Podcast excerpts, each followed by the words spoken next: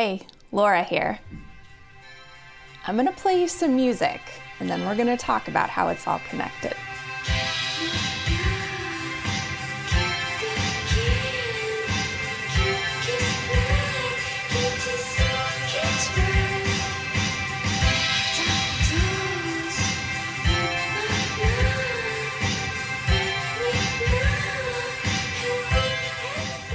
Then there's these two.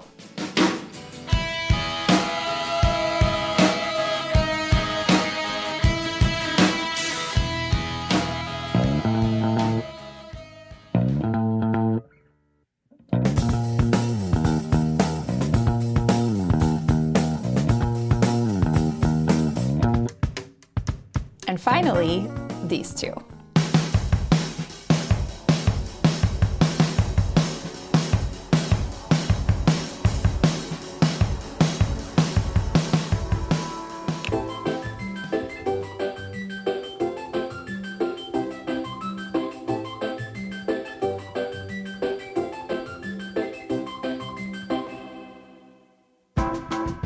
TMST music heads get it, but most of us would never know that all these bands, from the Cocteau Twins to the Breeders and Pixies, all the way through to the National and Beirut, they're all on the same record label. That label is 4AD. So today's guest is Nabil Ayers, and he is the US label manager for 4AD. As a musician and a record store owner, he was super influential in the Seattle music scene. And at 4AD, he's part of a global team that's not resting on their 40-year history. And Nabil isn't resting as a creative person. His memoir is coming out in 2022, and I'm so excited to have caught him at this stage. He's entering liftoff on the long trajectory of publishing. It's a special time in the life of an emerging writer. For the last few years, Nabil has been making waves as he's finding his voice. He's earned some impressive placements in the New York Times, GQ, The Root, and Rolling Stone. At TMST, we want to keep introducing you to people we think you should know. Folks who are smart and doing really good, important work and making an impact on our culture. I know there are a ton of folks in the TMST community who are asking, how do I tap into this creative energy I'm feeling? Nabil is humble and passionate and has a quiet fire that I think will resonate. I really enjoyed this conversation, and I think you will too.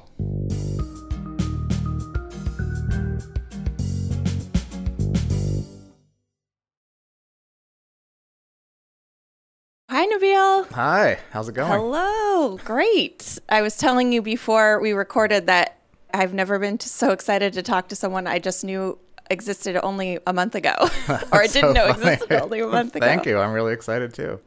We're born about the same time, and so we've listened to a lot of the same music. Right. You have experienced that music in such a different way. So from a fan perspective, I just want to sponge all these nerdy music questions from you, and I might have to go there here and there. That sounds fun. You're also now about to publish a book, and I just can't wait to talk to you about your whole path. Yeah. So I figured a good place to jump in is where you are now at 4AD. Mm-hmm. You've said that 4AD is a place where slightly outside characters can make slightly outsider music that affects people.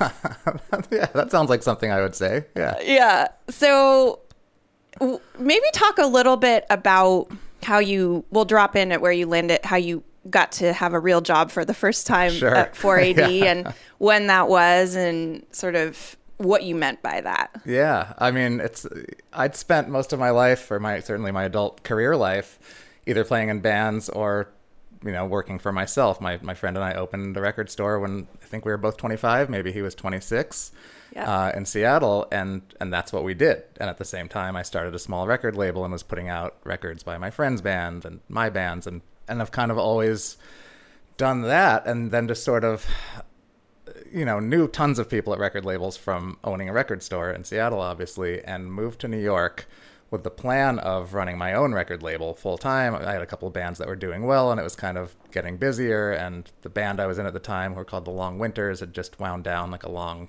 couple of years of touring. So it felt like a great time to go to New York. This was in 2008, and really give that a shot. Yeah. And I ran into someone at a party who worked at Beggars Group, which is the sort of parent company over 4AD and several other labels. And we just caught up, and I told him what I was up to. And, you know, my big thing was, I'm so excited. I've just moved to New York. I'm not looking for a job. I'm not even interested in hearing about a job. This is what I'm going to do, at least for the next year. You know, I've saved money, blah, blah, blah. And the next day he emailed, and he was like, you know, I know you said all this stuff about not looking for a job, but 4AD, who is based in London, but has a very active presence in America, is looking for a specific 4AD person in New York, which they don't have. Would you at least be interested in hearing more about it? So that's the very short version, and that's how I ended up a few months later starting at 4AD. It was, you know, it had been a favorite label of mine for years, ever since I was a kid, and heard Pixies and Cocteau Twins and all those incredible bands. And so, oh my God, yeah, it just, you know, it was too good to be true, and still is. Maybe certain people do. I don't pay attention to record labels necessarily, who puts out what. We know. That's a pain point. No, it's fine. But when I, obviously in preparing to interview you, I wanted to see, and as I'm going down the list, I'm like, what is going on? 4AD is responsible for like all of my listening for the past 20 years. That's amazing. It just goes down. The National, I wrote all down, like the big ones that, sorry, Paul, you're going to have to edit this. Bon Iver, St. Vincent, The National, Deer Hunter, Beirut. So what is your life like? Because you have a big job.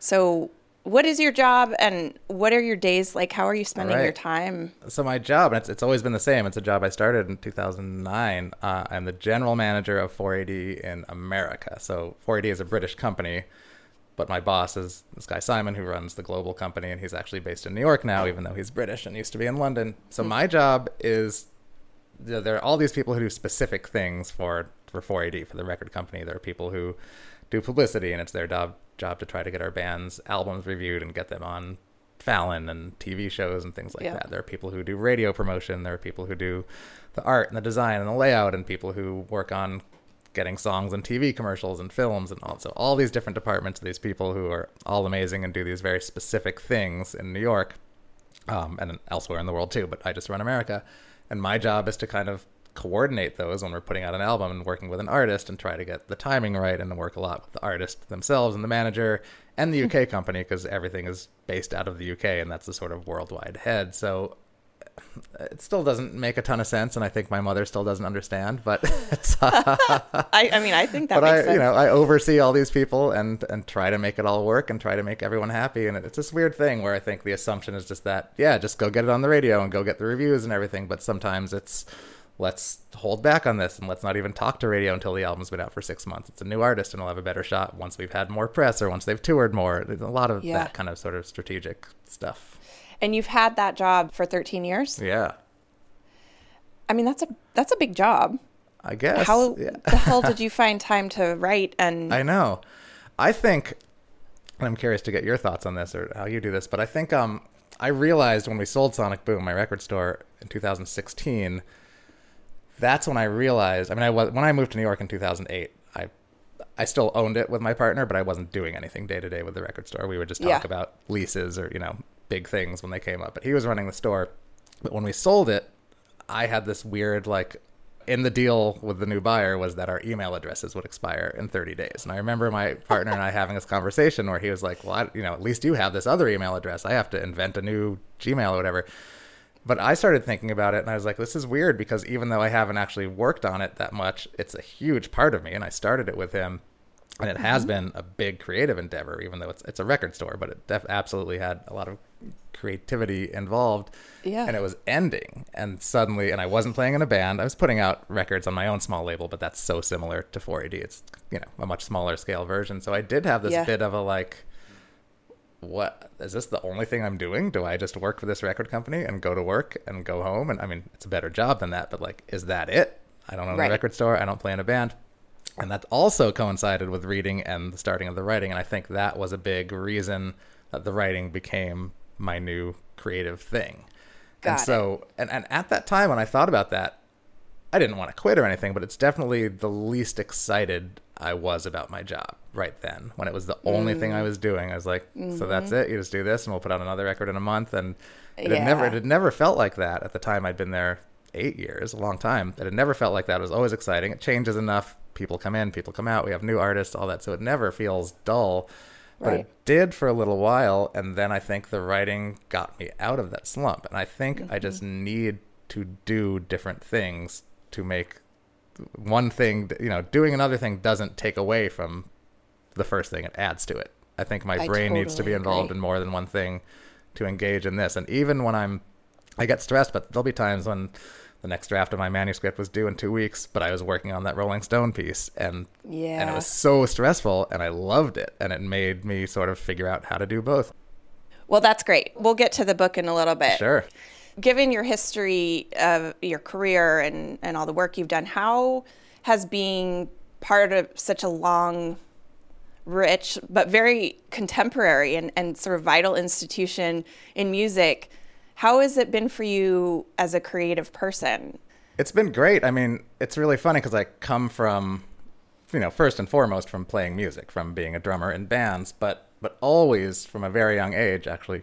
Contrary to the exact conversation we just had, I always noticed record labels. From I heard you say that in an interview. Yeah, and, you know, I'd noticed Impulse on jazz records, and I was a huge Kiss fan as a kid and saw the Casablanca logo. You know, I really noticed that stuff, and I don't think I knew what it meant, but I knew that it meant something, and that certain records had that in common. So I'd always been interested in the business side, and even when I was in, you know, crappy bands in junior high and we were just recording our demos on a cassette, I was the one that was like, let's make 10 copies and sell them at school tomorrow. Like, I think I just always sort of was aware that there is more than just playing music, that these business things could happen and that someone had to do that. And when you're in that position, you have to do it yourself. No one else is going to jump in and release my, you know, 8th grade demo. So I think college is when it really became... you know, which is what college is supposed to be. I got a great internship at Polygram, which then was one of the 6 major distributors who had, you know, A&M. And this was in the early 90s in Seattle, and Soundgarden was on A&M. It was a really, really exciting time.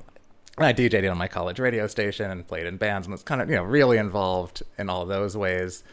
So it was always still sort of very parallel. I was kind of playing music and somehow working in music at the same time. And even when we opened the record store, I played in bands the whole time. And in a way, I think I sort of forced myself to go down a path that would allow me to be in bands that could go on tour. And that was what stopped me from getting a real job after college, which, when, if we're around the same age, when I graduated, was a total possibility. It wasn't a hard thing. People graduated from college and either went on to do graduate work or got a job. And it was something I definitely could have done and something I had to make a conscious decision to not do, because I wanted to be in a band. And I knew that if I got a real job, that, you know, if you're 22, 21, when I graduated, you start making any kind of real money that lets you get a nicer apartment or lets you do things, it's really hard to go back and be like, but now I'm in a band. So, you know, I think I somehow realized that and just worked at a record store and worked at a temp job and played in a band and loved it. Yeah, I had this desire to both write, and I was very interested in music, but I kind of knew, like, if the writing world was another planet that was foreign to me, the music world felt like another galaxy. I just didn't make that conscious decision to go into it. And 15 years later, I was still in marketing and advertising. So, you know, I don't want that to be a tale for people, you know, if once you choose a path, you're stuck on it, because that's definitely not true. But it's interesting that you had that instinct early on. And I don't really know. I remember it well. I just knew it. Yeah. I just felt it. It was that simple. I saw all my friends getting jobs, and they were all getting nice apartments, and they were taking me out to dinner on their company credit cards, and I loved it. And it also just really scared me. And I was like, that's not going to allow me to do what I want to do. I think even actually having it around me made it even more obvious that I could maybe do that and that I shouldn't. Totally. And sometimes, you know, when people ask you, why did you do this or that, you really don't know. It was just in you. So it seems as though you are pretty guided by that instinct throughout. You just sort of follow the next breadcrumb and the next breadcrumb and the next breadcrumb. And you try to make those breadcrumbs, whether that's, you know, it's not just complete luck and falling into places, but even the 4AD story I just told, I mean, that party I was at, you know, I think about things like this all the time. Of what if I hadn't gone to that party that night and mm-hmm. met Matt, who I've now worked with for 13 years? Right. Like, but who knows? But there's this whole other funny thing. It's another thing to get into where people always assume that the other thing that could have happened isn't as good. And it also could be better. Who knows? Why can't it be like, wow, maybe I would have had a better job, but I don't know what that would be. So being a creative / also and business person, are you a rare breed in 4AD or in the industry? Because I feel like that's something. Yeah. I know in the literary world, it is pretty rare. Is it? Yeah. My editor writes young adult novels, which is amazing. But that's rare. That's cool. Yeah, there are a lot. I mean, in music, less at least in my world, but in the sort of the major label world, the big, you know, huge artist world, there are a lot of A&R people, presidents of labels, people like that who were producers or who were big engineers or who were artists. Probably not as many who actually are. I think that's the rarity. But I sort of see myself more among, I mean, I guess obviously the writing thing is me being creative, but until that, I was kind of a former drummer who worked for a record company, which didn't feel that uncommon. And you didn't feel jaded by that? A little bit. There was a little bit of like, do I say I used to be a drummer? Do I say I am a drummer? Am I a former drummer? Yeah, my mother, who's in her 70s, who was a ballet dancer all her life, but can't do it for health reasons, constantly grapples with the like, I am a dancer, is what she will tell people. And it's very important that she says it that way, but she thinks about it a lot. And it's interesting how you frame yourself. I mean, I play drums once a year right now. I don't have a drum set in New York for space reasons. So, but I still think I'm a drummer, but I wouldn't necessarily have this conversation with a drummer in one of our bands the same way I'm having it with you. I'm fascinated with identity in that way. Yeah. And I think a lot of it is sort of essence, who you are at your essence. Mm-hmm. And that can precede what you do in a way. I always felt like I wanted to say that I was a writer more than anything, but at what point do I get to actually say that? And at what point do I get to say I'm an author? When did you decide? So, when I started writing around 2012, 13, when I was trying to get sober, and I was writing in earnest, not just talking bullshit about writing, right. I said, I'm a writer. Yeah, that's true. And then I called myself an author when I published a book. Oh, right. Okay. I hadn't even thought about author. I have a new title, right? Yeah, you do have a new title. So you have been writing about identity more recently, and sort of your growing up in or coming up in indie rock, for lack of a better, I don't know if you call it something else, but no, that's a good catch-all.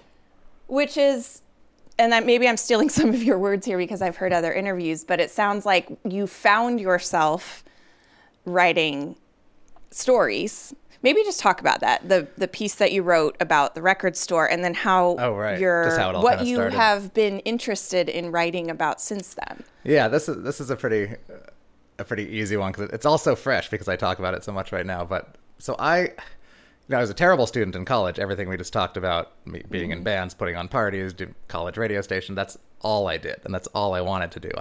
I went to a little fancy liberal arts college in Washington and loved it and had great friends, and the whole social part of it was very important to me, and I think I got a ton out of it, but the actual class part was not my thing. I don't know what I graduated with, but it began with a 2. It was like a 2.3 or something like that. It began with a 2. But I got 2 A's in writing classes, and to me, it's not because I worked harder or because I applied myself differently. I just really loved them, and it was easy and it was fun.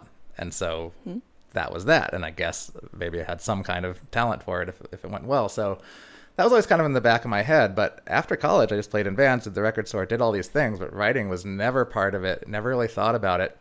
And there was a time in the mid-'90s when one of the bands I was in was pulled over in the desert in Utah with a bunch of pot, and it wasn't even mine. I didn't smoke pot at the time, but it was ours because it was in our van, and it was enough. It was a really scary, crazy thing. It was possession with intent to distribute. It was a felony charge because it was a lot, and we were in jail and we were handcuffed and the whole thing, and it's a really crazy, weird, long story with tons of ins and outs, and we got off because we got an incredible attorney, and that was that. But I've told the long version of the story so many times over the years, it's still really fresh in my head, and I think it was about five, maybe 6 years ago, I was on a flight to London for work and just kind of felt wide awake and bored and didn't want to watch anything and didn't have the internet. And I just, something just told me, and I thought, I was like, I should just get out the laptop and start writing that story. I feel like doing that. That's just sounds fun right now. And I have 7 hours.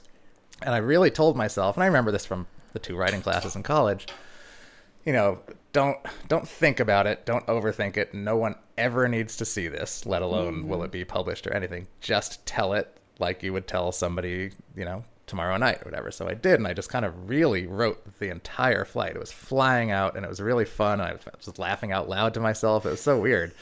And, oh, I'm so funny. Exactly. Oh, I'm so good.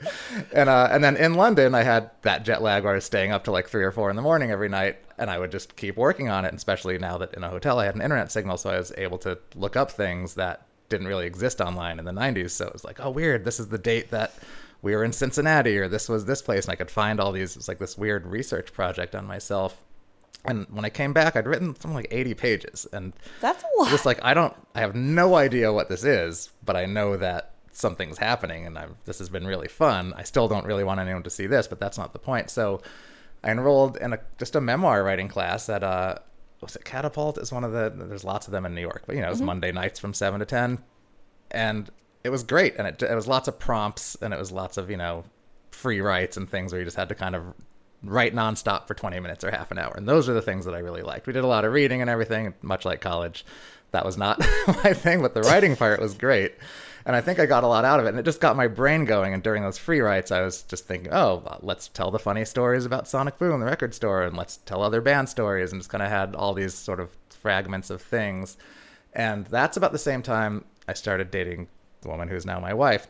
Mm-hmm. She came from a publishing background, very smart, great reader, all that. And so I think that, yeah, the first thing I published, so Sonic Boom is the record store that I co-owned in Seattle, and we sold it, my partner and I, in 2016. And when we did, we kind of had this conversation about, we sold it to a customer, like this is a very positive thing. A lot of the employees are staying, all this. So how do we kind of put that out into the community? So The Stranger in Seattle is the cool alt weekly paper. Yeah. So The Stranger agreed, and my partner agreed. I was like, what if I took some of these stories I've been writing about the store and kind of condensed them into a shorter 1,500-word piece and announced it in The Stranger and published that? And it kind of came together really easily. I remember our friend who's the editor was like, yeah, that sounds great. And I was like, well, do you want to see it? He's like, well, you have to send it, but like, yeah, we'll run it. It's like, what? That's not how this works. He trusted you, and you knew people would be interested.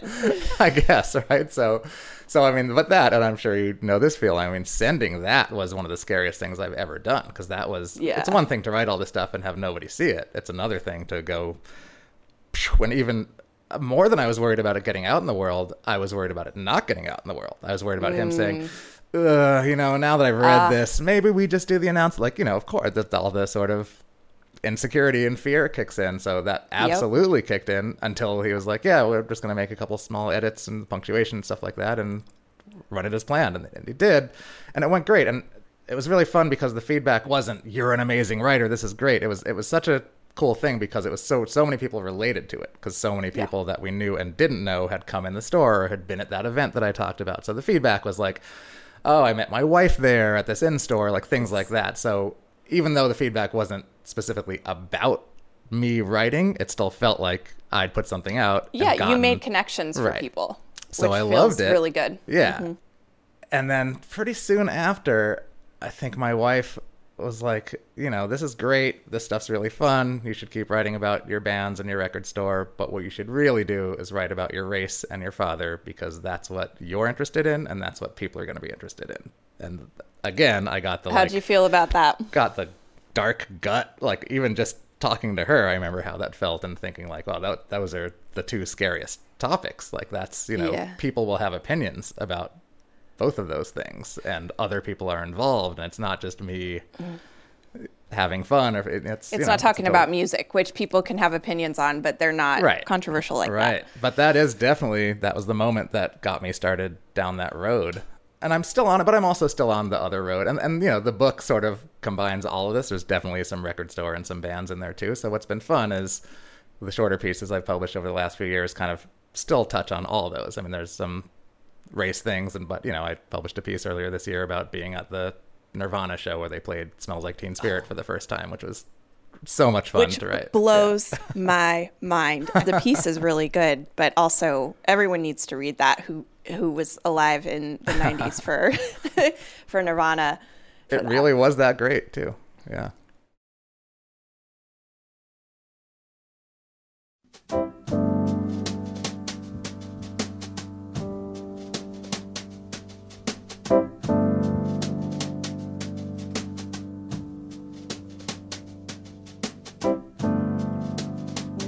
Hi, I'm Michael. I'm the executive producer of the podcast. At TMST, we're passionate about having conversations that bring us together and help us stoke our love of life. That's why we created a dedicated site for the show. It's free, it's not a Facebook group, and we aren't mining your data to target you with ads. So check it out. And while you're there, please join TMST Plus, our paid membership group. TMST Plus members will play the critical role and keeping this going and ad-free. There are no corporations backing us. There's no advertisers. I mean, it's really up to us to pull together and make it happen. You can make a one-time contribution, or you can join our monthly program, where you can help shape the show, hear the complete unedited interviews, and join regular online experiences with Laura. But know this, you can make a huge difference right now for as little as $10 a month. You can find the link in the show description, and then please head over to tmstpod.com right now and join us.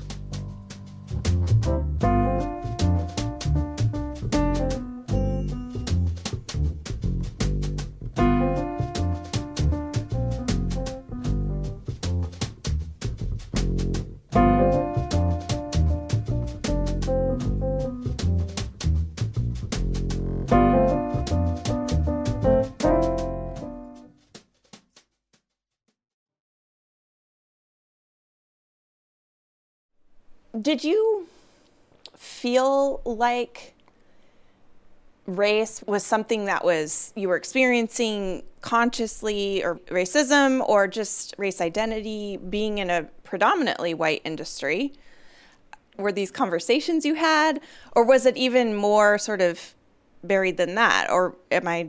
Yeah. Is any of that true? It's still, I'm still not totally sure, but I'm definitely more sure than I ever have been about all these things because I've been writing about it and thinking about it. But, you know, I mean, my father is black, my mother is white. It's a little more complicated, but that's the very simple, basic breakdown.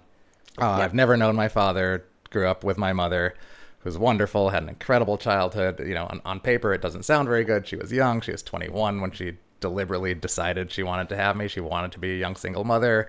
Asked my father, who she was barely dating, and he said, yes, but I'm not going to be around. And I've always known that. So, of course, there are things, but it's not a divorce. No one left us. It's a very unique situation, and I've known about it since, you know, as long as I can remember. My mother's been very upfront about it. So the race thing, I mean, the first 10 years of my life, I was born in New York. We moved around a lot, but Cambridge, Massachusetts, Amherst, Massachusetts, which was amazing, back to New York, all within my first 10 years. And all of those places, especially Amherst, were so diverse. And by diverse, I don't mean, there were like 5 black kids in the class. I mean, like, everybody was like me.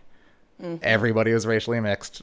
A lot of people didn't have a father. Like, I was really in no way unique, which was great. Yeah. And, you know, there was no norm. Kind of all especially of us. For your first 10 years. Right. So all of us were the norm. So it was I didn't realize how unusual it was. It was just amazing. And so I didn't have to think about it. Race really wasn't a thing. It was like this magical little bubble in Amherst. It was crazy. Mm-hmm. And when I was 10, we moved to Salt Lake City. My mother worked for American Express, and they moved a big part of the company there. And Salt Lake City is not like that.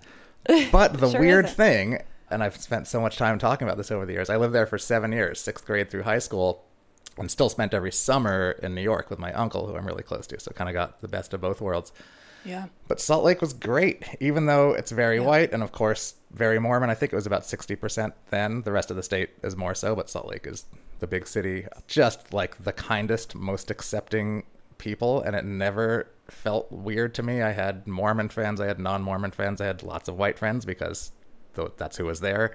But it wasn't weird. And there are, you know, tons of little race issues along the way, but I've only recently started to think about them because they're kind of sprinkled throughout the book. And when you write about your entire life and look back at it through that lens, it is really easy to be like, oh, right, there was that time when the high school football coach said this thing, and then this weird thing at the prom, and those things. And when you kind of list them, which is literally part of what I was doing when I was writing the book, suddenly it's like, oh, actually, there are tons of things. But at the time, they felt isolated. And luckily for me, never that huge and never really scary or threatening, just more like, yeah, sure, touch my afro, you know, just like things, but not huge things. So only recently, I think, have I kind of become aware of how much of that has always existed in my life, but I've also kind of just shrugged off. And how do you hold that now that you this sort of coming to your consciousness? Right. I don't know. It doesn't make me mad at anyone at the time. I mean, again, because none of these things were that bad. A lot of these people, you know, kids don't know what they're doing. They have no idea. I don't think anything was, you know, meant to be harmful. But I think, you know, even some of the people, I mean, there's some of the stuff in the record store sections of the book. I showed that to my partner who's white. I wasn't even thinking about the race stuff that's in there, which there's a lot of. I just said, I want to show you this because you're in it, and it talks a lot about the store, and I want to make sure you're okay with it and that the details are correct and everything. And he emailed me back, this was just a couple of weeks ago, and he's like, wow, I didn't know any of this was happening, and I, like, how was I during this? Basically asked me, and I was like, oh, right, when I sent it to you, I wasn't even thinking about that stuff, but it's just weird that, you know, the two of us own the store and did the same things in the same place, and now, years later, I can have this totally different memory of it than he can. Yeah, and it's where it's like a lens that you're putting on it at now, you know, that you're applying to it, which was always there. I'm fascinated with identity things because I think so much of it is how we end up holding it and how it informs everything that we do. And I have noticed when I hold a certain part of my identity too tight or when I don't account for it enough, you know? And so I'm glad you're exploring that in the book, and I know I don't want to spoil any of the book, but I'm really glad you're writing about that. Here's another question. How was writing it for you overall? What was that like? And maybe how is it different from your past creative endeavors? Right. I mean, it's hard to compare to past creative endeavors. I mean, I was always the drummer. I guess I played guitar in one band in college, but most of the time I was a drummer, which meant that, you know, I wasn't the songwriter. I wasn't writing lyrics.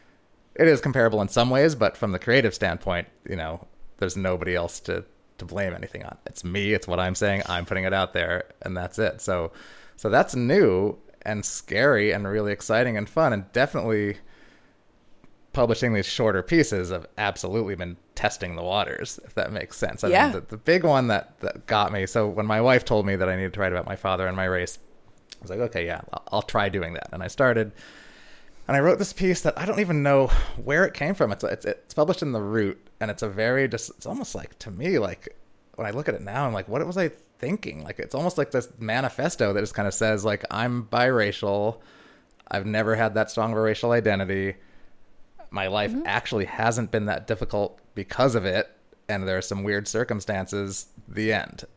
And I read it. I don't think it's just that. But that's the insecure side, thinking like, why did you do this? But so I originally pitched that to NPR Code Switch, who I love, and ultimately ended up writing for, which is great. But they came back and they're like, look, this is really nice, but this doesn't have like, you know, their things, they want like an angle or something crazy, which I ended up doing with them later. And so I was like, yeah, I get it.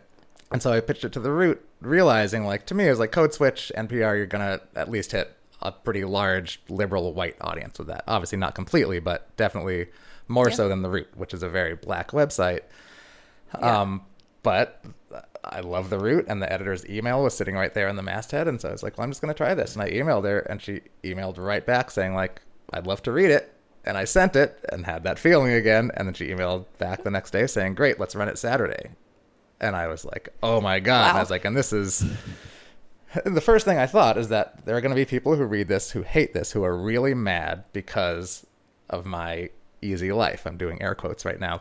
And I knew that, and that scared me, but it, you know, I wasn't saying anything untrue. And this is how I feel about my book. I've been telling my story, and I wasn't I don't think, bragging about it or saying my story is better than yours or you should have done this. It wasn't an advice piece. It was simply here's how I've kind of gone. Here's one piece of how I've gone through life. So it went out, and The Root, they have comments. They allow comments. Oh.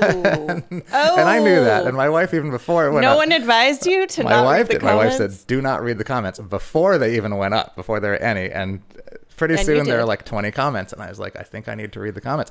And I read the comments, and they were almost all brutal. Like just everything you would imagine. Like, oh, really? Well, you know, screw you and your easy life. Here's how it's been for me and all this stuff. And when I got done, I was like, oh, great. This is great. For so many reasons, I can do this now. It's great to affect people. I don't want to make people feel bad, but I mean, getting a reaction out of people is important, and it's not always going to be positive. And if you say something that affects people that way, that's also, I think, interesting and powerful. And I liked that. And I also just liked that I had a thick enough skin that I read all those and kept going and felt like, great. That was the weird test that I can write about race and my father. Okay, you should celebrate that was your reaction. It sounds like you did a little bit, but that's not always how it feels, you know. Have you written for a site with brutal comments? Oh. Yeah. Yeah, or just being a person on social media. Right, yeah. I mean, you can't get away from it.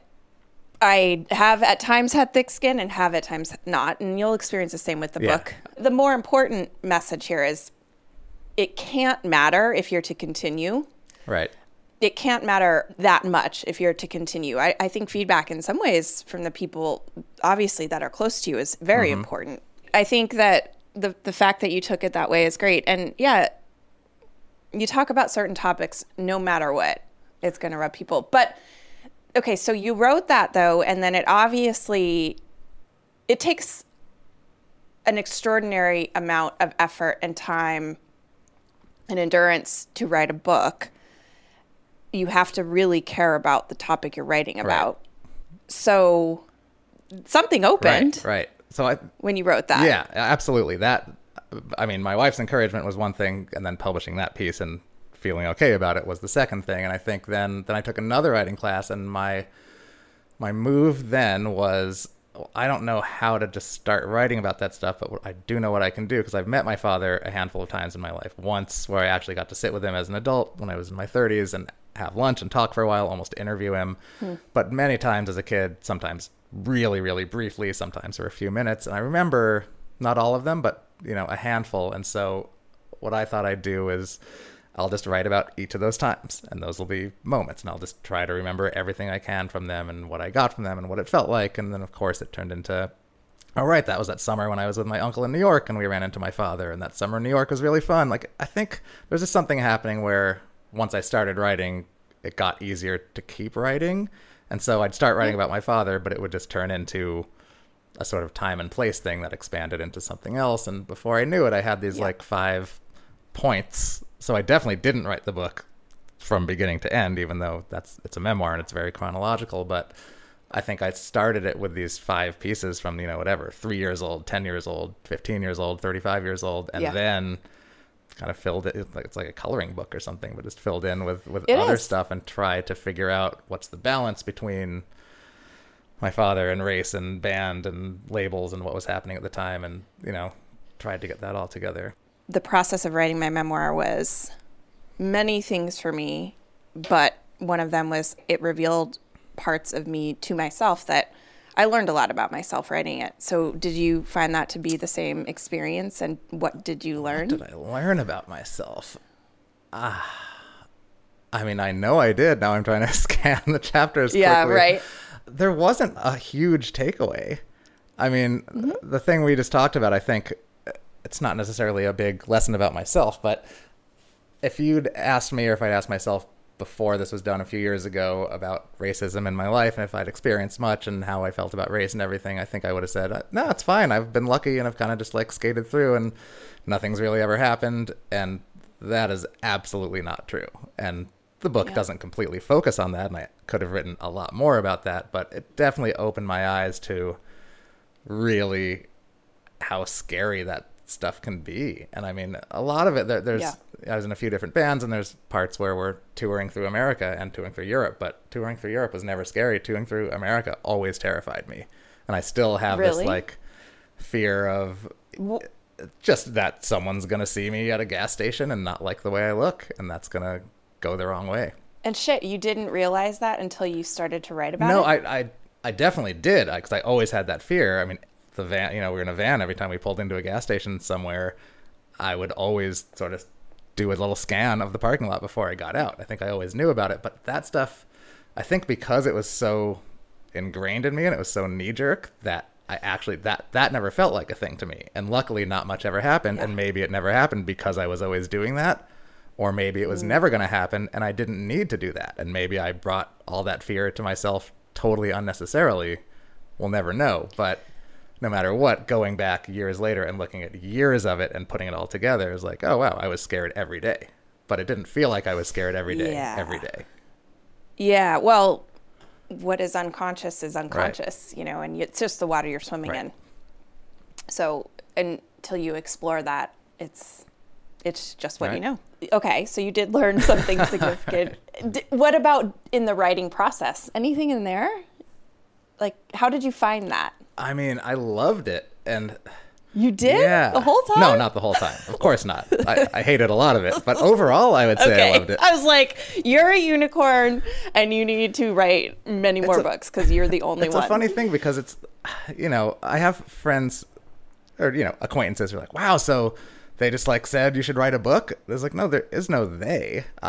The classic they. It's like, yeah, someone just gave you a book deal or whatever. Or even Rolling Stone just called you to do that Nirvana thing. It's like, no, I've, at least to this point, and I of course hope it gets easier, but worked very hard and done everything on my own. And luckily I've had, you know, friends and people who've helped connect me with people. But the fact that I think I had to push myself to do it, there was no one else telling me to write whatever 250 pages about myself, made it so I kind of had to like it, if that makes any sense. And I really, I mean, it is extraordinary that you did this. It is very extraordinary that you did it on your own. Right. Oh, thanks. Mostly I think I really did enjoy it. And there's an incredible feeling when you, and you probably know this, when you're, you know, it feels terrible when you're stuck or when you think, oh, this whole section's terrible. Why did I do this? I should take it out. What am I doing? But there's a really incredible feeling when, or at least for me, when I forgot about something and it just popped up where it's like, oh, this happened in the middle of this. And that becomes the new focus, and the stuff that surrounds it maybe even goes away. It doesn't, but the process brings up so many things because you're reflecting so much upon whatever it is. So yeah, I joke that it was like therapy on steroids for me, because you just, so much comes up into your consciousness that you, because if you remembered all that all the time, you couldn't function. right, it's true. So good writing really slows down. You know, they say show, don't tell. If you're going to show someone what it was like to be experiencing whatever you're writing about, you have to really be in it. Not the person watching it. And that brings up all kinds of stuff. So I feel you on that. But man, there has been nothing that is, it was like therapy on steroids in the beneficial sense too. It widened the aperture so much on my story, the story I had going on, and not just about myself, but other people too. I don't know if you found that, like, oh my gosh, I have so much even more love for my brother, or I didn't really think about that from my mom's perspective in that one day, in that one scene, or, you know, whatever it is. I think the thing that I'm, it's not really a worry. It's a thing that I know is going to happen where, you know, I'm not a very emotional pouring out person. I have lots of great friends, but they definitely don't always know what I'm thinking, and they don't need to, at least from my point of view. That's fine. That's what you say. Yeah. They're about to read what I was thinking at the time, because now I'm thinking about it. And again, it's not, none of this is slamming people, but I do think I'm going to get a lot of, like my record store partner, a lot of people just saying like, wow, I was with you that whole time in college, and I never knew that this was going on or that you were thinking about this. And I almost feel a bit like deceptive, even though I'm not. It's just when you finally sit down and look at it all with this huge wide lens and talk about it, it weaves together this narrative that I didn't notice when it was happening, you know, in real time. Yeah, that's a real thing. And especially for people who are very close to you And, you know, for me, it was my mother, even my brother. They're very prominent in the book. My mom was the most, she was upset for many reasons when she read my book, but she was the most upset because she said, I didn't know how much pain you were, I just had no idea. Oh, wow. And so it was so deeply upsetting to her to not know that. And as a mom, I completely understand that. But it was also like, nobody knew. Right. Right. Maybe you didn't know. And I didn't, exactly. That's part of the deal. I think I actually heard you say something like this, that once you started to write, you started to pay attention a bit more. Definitely. In your life. And I feel like I've had that going on even before I started writing, just, but more so once I really did. There's like a writer that's watching the life, and then there's just you in your life. Yeah. And going, sometimes it's, you know, snarky and sort of voyeuristic, like, is this gonna be good material? It's also strangely, I'd never been a huge reader, and I think this is actually, the writing is parallel to when I kind of got into reading for whatever reason. Around the same time, I started reading a lot, and I think that is connected. But it's, I don't want to say it's ruined reading, but it's definitely made me read books differently. And there are times I'm like, that's an editor sentence, or you know, or that's that just too nicely buttoned up, and I bet they had help with that. Just things that, you know, you notice that I wouldn't have noticed before. You're ruined forever in that way. And music is like that too. It's the same thing. It's like the equivalent of I'm sure. Let's get to the chorus faster, or whatever, you know, all those things. Oh my God, I never even thought of that. It's also parallel to, not just to music to me, but to the sort of, not business of, but the sort of process of, to me, I've been, when I, you know, publish these smaller pieces, those are singles that I'm putting out. And this book is my album. Yeah. And that's absolutely what it's felt like. Yeah. And they're all actually, they're not exact parts that are in the book, but they all kind of touch on different things. So it really does feel like that to me. Man, I don't think it hurts to have that, be thinking that way. I think that as long as you don't, I don't know, maybe capitalize on it in some creepy way. Like what could I do? it just makes you a smart business person, and you know, artists, I wish more artists were good at marketing their work, because I want to know about it, you know, and you know how important marketing is. Sometimes it's a bunch of crap, but sometimes it really glorifies the essence of what something is and adds to it. It's additive, right? So I don't think it's so bad to be thinking that way. Yeah. So are you one of those people that your work, I mean, I assume so, but I want to ask you, that what you do for work is so personal that your personal life and your work life, there's this like blending and bleeding together? There's a big blend. It's not just the actual work itself. I mean, I really do love the artists we work with, and good friends with a lot of them, and some, you know, Tune Yards, I think I met a week after I started working there in 2009, and we just put out her fifth record, and she's friends with my mother because they both used to live in Oakland at the same time. Like it's not like that with everyone, but there's a lot of that, and of course the music that these people make is also amazing, but there's also, it's a very tight company.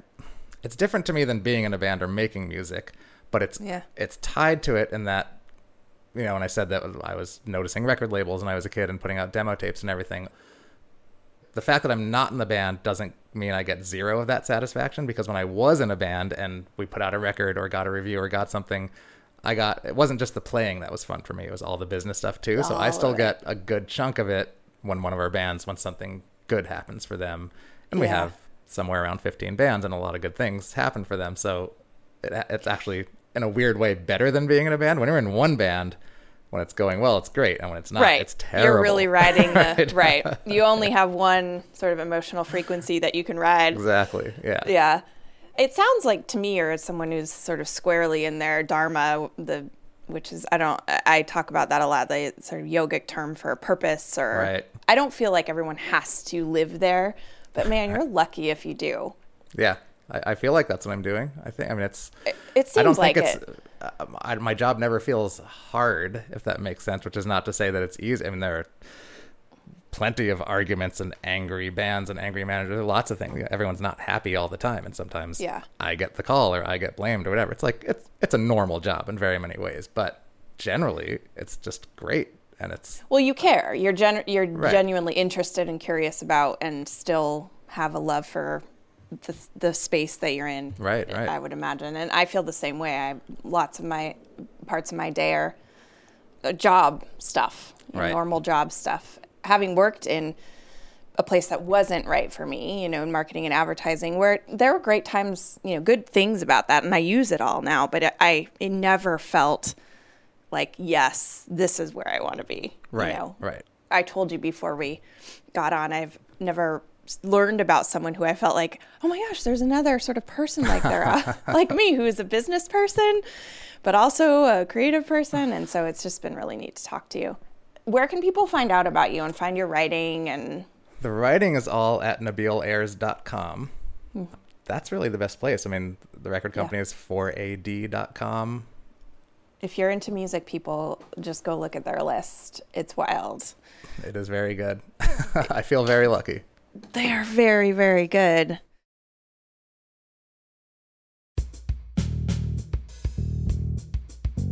Thank you for hanging out with us today. We want every episode of Tell Me Something True to give you something you can use in your life. We also don't want there to be any barriers between us. That's why we built our own online community. It's free, it's not Facebook, and you can head on over to tmstpod.com to connect with folks around this episode. Also, have you noticed there aren't any ads on TMST? That's by design. We want to keep the show and our digital spaces ad-free, but that's a goal we can only accomplish if we work together. And that's where you can make a huge difference. TMST is being built as an ad-free, subscriber-driven project. The subscribing members will play the critical role in keeping this going and keeping it ad-free. There are no corporations backing us, no sponsors, so it's really up to us. And the good news is, folks are signing up. Thank you so much to all of you who have come on board for this very unusual way to do things. You can join them when you make a one-time contribution or join our monthly program. We have cool opportunities for you to help shape the show, hear the complete unedited interviews, ask our guests questions before they're on, and connect with other TMST folks. I cannot stress this enough. You can make a huge difference for as little as $10 a month. So head on over to tmstpod.com right now. Tell Me Something True is engineered and mixed by Paul Chufo. Michael Elsesser and I dreamed up this show, and we're looking forward to joining you online and next time at Tell Me Something True.